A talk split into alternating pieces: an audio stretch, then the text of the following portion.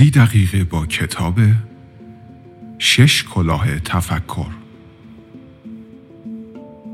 بخش اول تفکر ارزشمندترین منبع ماست و باید یاد بگیریم که از آن به نحو احسن استفاده کنیم. ادوارد دی بونو با معرفی مفهوم روش شش کلاه طرز تفکر ما را متحول کرد. محققان آزمایشگاه های ام، معلمان، هیئت منصفه و شرکت های مشهور جهانی مانند زیمنز از این تکنیک در فرایند کار خود استفاده می کنند. همه ادعا می کنند که روش ششگلا به طرز شگفت انگیزی کارآمد است. جلسات زمان کمتری می برد و تصمیم گیری قابل مدیریت تر می شود. تفکر یک مهارت است و ما نمی توانیم به طور کامل بر آن مسلط شویم.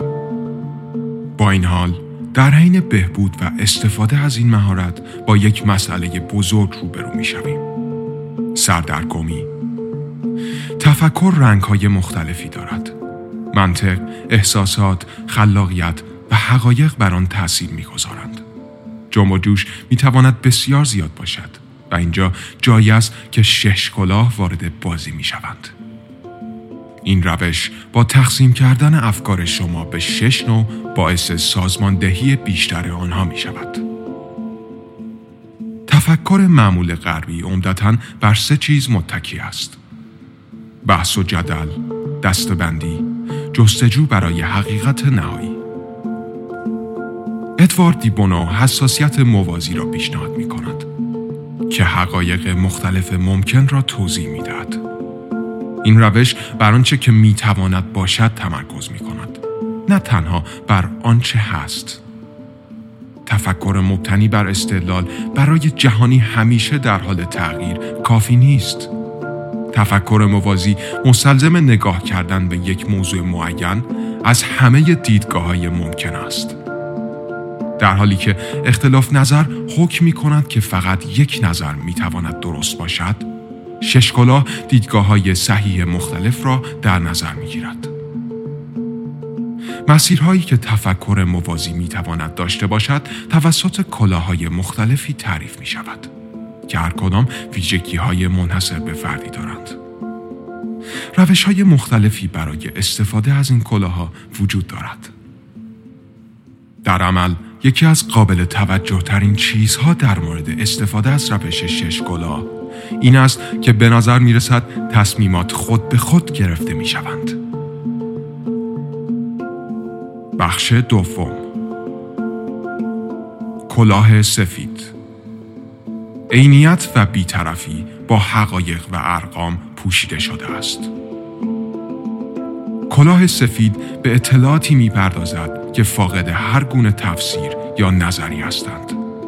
در حالی که این کلاه را بر سر می‌گذاریم از اطلاعات برای اثبات چیزی یا متقاعد کردن کسی استفاده نمی کنیم. اگر برخی از اطلاعات با یکدیگر تناقض داشته باشند آنها را به صورت همسو می بینیم. فقط در صورت لزوم یکی از آنها را انتخاب می کنیم. در مرحله کلاه سفید ما همچنان تعیین می کنیم که کدام اطلاعات را نداریم و ابزارهایی را برای به دست آوردن آنها تعیین می کنیم. کلاه سفید درباره تفکر موازی و پذیرش دیدگاه های مختلف است. ما اغلب یک باور را برای یک واقعیت میپذیریم. طبیعی است ما نمی توانیم همه اظهارات را در جهان بررسی کنیم. بنابراین می توانیم دو نوع اطلاعاتی را که می توانیم زیر کلاه سفید به اشتراک بگذاریم تشخیص دهیم. حقایق باور شده و حقایق بررسی شده. چگونه می توانیم از آسیب احتمالی باورهای نامعقول جلوگیری کنیم؟ همه چیز به نحوه استفاده ما از اطلاعات بستگی دارد. اگر برخی از حقایق اعتقادی به عنوان مبنای تصمیم گیری خود استفاده کنیم باید در ابتدا آنها را بررسی کنیم ادوارد دیبونو از سبک جلسات ژاپنی به عنوان نمونه ای از استفاده از کلاه سفید یاد می کنند.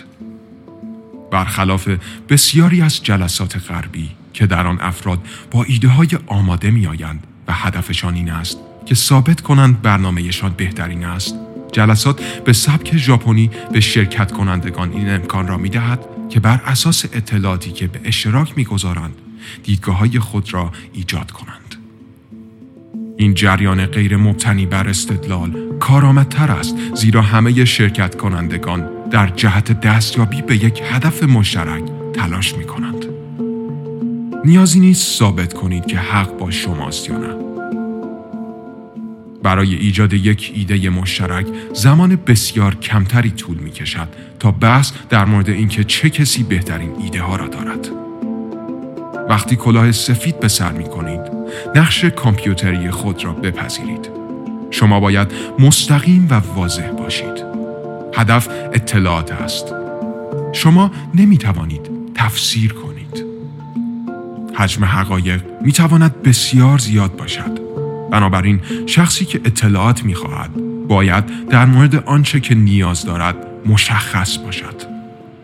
کلاه سفید به ما جهت، نظم و انضباط بیشتری می دهد و به ما می آموزد که چگونه با نهایت عینیت به موضوع نزدیک شویم.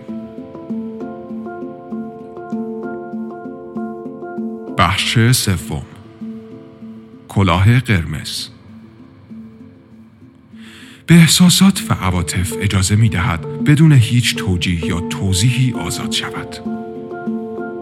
به طور کلی ما از ابراز احساسات در یک محیط رسمی می ترسیم. در طول یک جلسه کاری ما باید محتاط باشیم و احساسات خود را تحت کنترل داشته باشیم. به همین دلیل است که کلاه قرمز بسیار منحصر به فرد است. فرصتی نادر برای بیان احساسات و ارزشمند کردن آنها. دامنه احساسات ابراز شده از هیجان، شک و عصبانیت متفاوت هستند. در طول یک جلسه هر شرکت کننده تشویق می شود تا احساسات خود را به اشتراک بگذارد. اگر احساسات خود را نادیده بگیریم، آنها ناپدید نمی شوند، بلکه در پس زمینه پنهان می شوند و بر تصمیم گیری ما تأثیر می گذارند. احساسات ما حاصل تفکر ماست.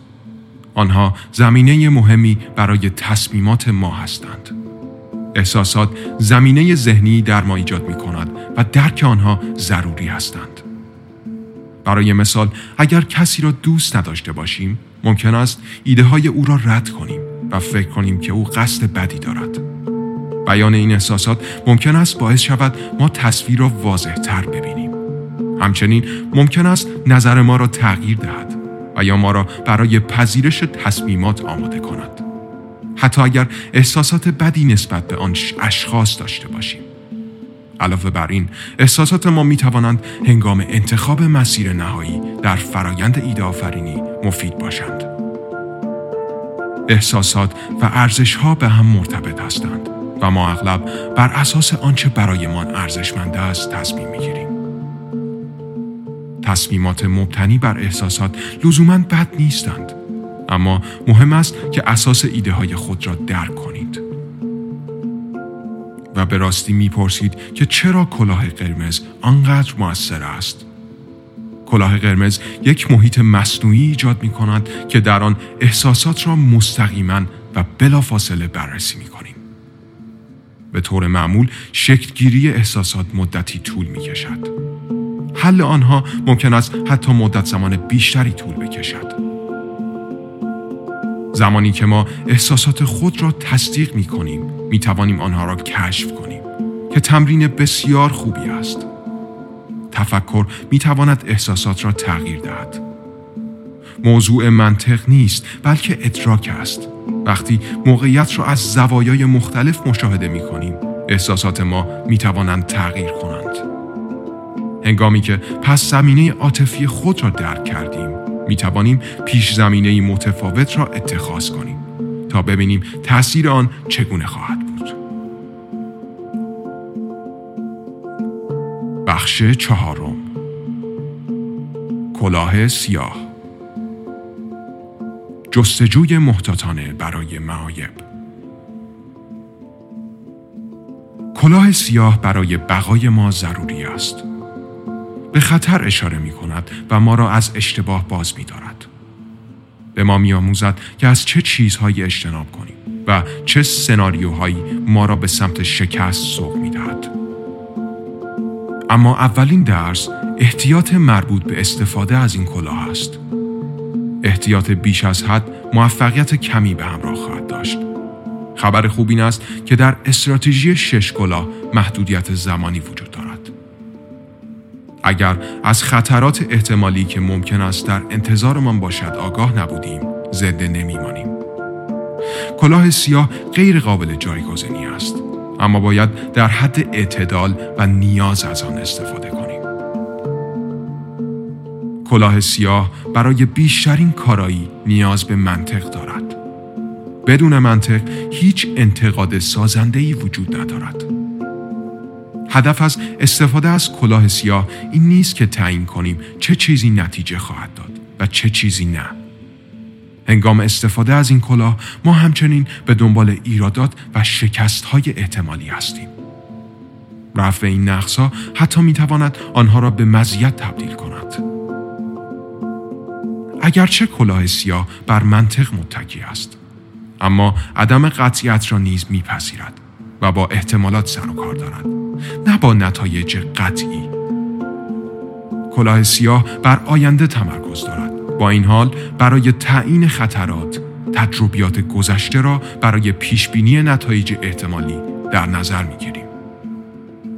درک کنید که کدام تجربیات گذشته مرتبط و قابل استفاده برای موقعیت پیش روی شماست. ما باید از سوء استفاده از کلاه سیاه خودداری کنیم. انتقاد از هر چیزی بسیار آسان است اما نکته کلیدی این است که آن انتقاد سازنده باشد. تفکر کلاه سیاه متغیرهای زیادی را در نظر می گیرد. ارزش ها و اخلاقیات، سیاست ها و استراتژی ها و منابع موجود را در نظر می گیرد. کلاه سیاه تعیین می کند که آیا پیشنهادی بی خطر است یا نقاط ضعف بالقوه برای غلبه بر آن مشکل را تعیین می کند. این کلاه هرگز نباید به استدلال تبدیل شود زیرا با تمام روش های شش کلاه در تضاد است. آیا می دانستید؟ محققی از یک آزمایشگاه برتر آی بی ام به ادوارد بونو گفت که روش ششکلا زمان جلسات و تصمیم گیری آنها را به یک چهارم زمان قبلی کاهش داده است. بخش پنجم کلاه زرد خوشبینی و مثبت اندیشی مغز ما بیشتر به برخورد با افکار منفی عادت دارد. بنابراین پوشیدن کلاه زرد از کلاه سیاه چالش برانگیزتر است. در حالی که در نظر گرفتن خطرات احتمالی ضروری است به همان اندازه حیاتی است که به جنبه های مثبت یک چیز نگاه کنیم و مزایای یک ایده را در نظر بگیریم. اغلب ایده های خود را نادیده می گیریم زیرا ارزشی در آنها نمی بینیم. کلاه زرد ما را به جستجوی مزایای هر مفهومی تشویق می کند. مثبت بودن یک انتخاب است. کلاه زرد حدس و گمان است زیرا با مزایای بالقوه سر و کار دارد که فقط در آینده ظاهر می شوند. ما بر اساس ارزش یک ایده تعیین می کنیم که آیا می خواهیم آن را انجام دهیم یا نه. کلاه زرد به کسانی که به سمت منفی گرایی تمایل دارند کمک می کند. همچنین مهم است که به یاد داشته باشید که یافتن منافع در یک ایده همیشه امکان پذیر نیست. مثبت بودن یک انتخاب است. اما خوشبینی به طور کلی باید درجاتی از مبنای منطق را به همراه داشته باشد. کلاه زرد حدس و گمان را به دنبال دارد. تمرکز اصلی آن بر روی چه و اگرها است. ما نباید کلاه زرد را با کلاه قرمز اشتباه بگیریم. اگر نکات مثبت یک ایده تنها به شهود وابسته باشد، به مرحله احساسی تعلق دارند. تفکر در اینجا به تجربیات گذشته، حدسها، روندها و فرضیات منطقی بستگی دارد. این کلاه اولین مرحله اکتشاف است. ما این امکان را می‌بینیم و پس از ارزیابی مزایا و توجیه اینکه طرح ما به نتیجه می‌رسد یا نه در جهت رسیدن به آن تلاش می‌کنیم. کلاه زرد نباید با رنگ سبز اشتباه گرفته شود. یک فرد می تواند نکات مثبت بزرگی را ببیند اما خلاقیتی در آن وجود نداشته باشد. کلاه زرد بر روی تازگی متمرکز نیست بلکه بر روی کارایی تمرکز دارد. ماهیت سازنده آن تولید ایده هایی است که مطمئنا به نتیجه می رسند. بخش ششم کلاه سبز خلاقیت پر و جوش و رشد پویا در مرحله کلاه سبز همه چیز در مورد بهبود پیشنهادات به روش های واضح و تازه است. جنس این کلاه از خلاقیت تشکیل شده است. در این مرحله هدف ما تولید ایده های جدید یا سکوت مطلق است. و از آنجایی که مردم ساکت ماندن را دوست ندارند تمام تلاش خود را برای ساکت نماندن می کنند. خلاقیت و اختراع دست به دست هم می دهند. در حالی که این کلاه را بر سر می گذاریم از معلوم و بدهی فراتر می رویم. قضاوت در این مرحله ضروری نیست. آنچه در اینجا اهمیت دارد حرکت و تمایز ایده ها از یکدیگر است. وقتی درباره یک ایده قضاوت می کنیم معمولا آن را با دیگران و تجربیات گذشته مقایسه می کنیم. کلاه سبز ما را تشویق می کند که به جلو نگاه کنیم نه به عقب. این روش جوهره حرکت است. ما در نظر می گیریم که اگر تصمیمی بگیریم با آن کار کنیم ایده به کجا می رسد. برای تلاش های آینده من هنگام پوشیدن کلاه سبز تازگی یک ایده و تفاوت آن با دیگران را در نظر می گیریم. حرکت فرایند خلاقیت را هدایت می کند. مهم نیست که چقدر عجیب و غریب به نظر برسد. ما نمی توانیم هیچ پیشنهاد جدیدی را در طول جلسه کلاه سبز نادیده بگیریم. حتی مزهکترین افکار نیز می توانند پله هایی برای ایجاد موفقیت باشند و اگر به اندازه کافی جذاب باشند روند خلاقیت را پیش خواهند برد. چنین ایده هایی به الگوهای معمولی تعلق ندارند زیرا تا آنجا که دانش ما وجود دارد نمی توانند وجود داشته باشند. پیشنهادهای عجیب و غریب ممکن است ما را به جایی نرسانند یا ما را به روش های قدیمی خود بازگردانند. اما آنها همچنین می توانند یک چشمانداز تازه ایجاد کنند. برای انجام این کار یک الگوی شناخته شده را در نظر می گیریم. به عنوان مثال مشتریان شما معمولا کسانی هستند که در فروشگاه خرید می کنند. درست است؟ اگر فروشگاه به مشتریان پول پرداخت کند چه؟ این طرز فکر ممکن است منجر به ایجاد یک ایده شود که یک فروشگاه به افراد عادی جایزه می دهد.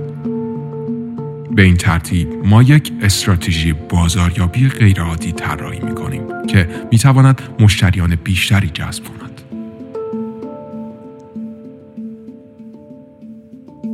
بخش هفتم کلاه آبی فرایند تفکر را کنترل، نظارت و سازماندهی می کند. کلاه آبی مسئول سازمان است و همه ایده های ایجاد شده را مدیریت می کند. آنها را سازماندهی می کند و نحوه استفاده از آنها را بررسی می کند. استفاده از آن به عنوان قاب کلی ایده من عالی است.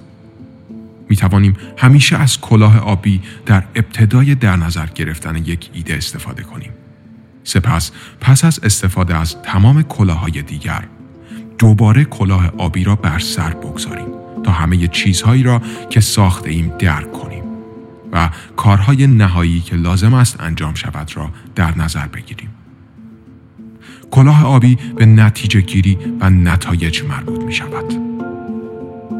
کلاه آبی یک روال با مراحل مشخصی ایجاد می کند که به ما کمک می کند تمرکز خود را حفظ کنیم.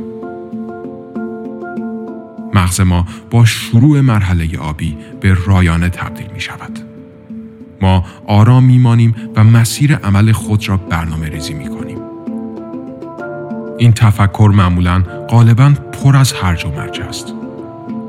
اطلاعات با احساسات آمیخته می شود و موارد مثبت تحت فشار مداوم منفی ها هستند. روش فکری غربی ها معمولا فرد را تشویق می کنند که با ایده هایی که از قبل شکل گرفته است وارد جلسه شوند. اما در حین بحث به دنبال توجیه و اثبات پیشنهادات خود هستیم. این روش کاوش را از بین می‌برد و مانع خلق ایده های جدید می شود. کلاه آبی ساختاری را فراهم می کند که هرج و مرج را کنترل می کند. برای هر مرحله برنامه ایجاد می کند و کارایی بحث را به حد اکثر می رساند. کلاه آبی نقاط تمرکز را تعیین می کند و موقعیت را کنترل می کند.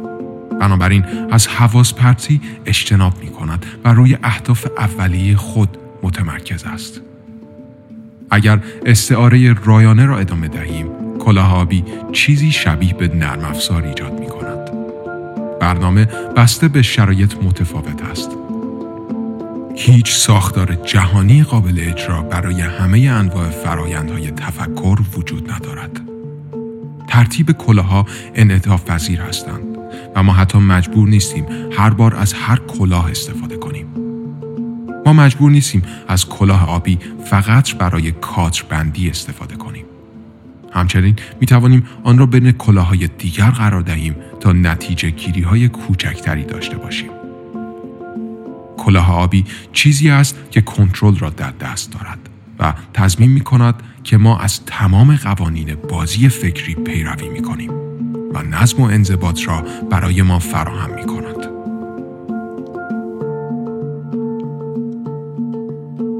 بخش هشتم جنبندی مشکل اصلی در فرایند تفکر سردرگمی و پیچیدگی ناشی از آن است. روش شش کلاه یک راه حل جادویی است که درک آن ساده و حتی استفاده از آن آسان تر است. وقتی ایده بیش از حد گیج کننده به نظر می رسد می توانیم آن را در هر شرایطی به کار ببریم. در یک جلسه کاری، کلاس درس، در طوفان‌های فکری پروژه‌ای و غیره. هر کلاه در عملکرد خود منحصر به فرد است و به خاطر سپردن آن ساده است زیرا ارتباط بین رنگ و استفاده از کلاه به اندازه کافی واضح است.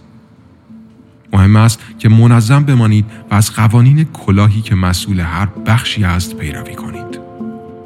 به عنوان مثال در جلسه کلاه آبی نباید هیچ احساس غیر منطقی ظاهر شود. وقتی زمان کلاه سفید فرا می رسد هیچ ترس یا منفی نگری نباید دوباره ظاهر شود. روش شش کلاه ساختار فرایند فکر را بسیار آسانتر می کند و هر و مرج معمول را از بین می برد. روش شش کلاه ذهن را گسترش می دهد و از الگوهای معمولی فاصله می گیرد. اگر فردی به منفی گرایی عادت کرده باشد، دیدن مزایای یک ایده برای او چالش برانگیز خواهد بود. در هنگام برخورد با کلاه زرد فرد چاره جز نگاه کردن به جنبه های روشن نخواهد داشت که می تواند به اکتشافات مهمی منجر شود. این را امتحان کن.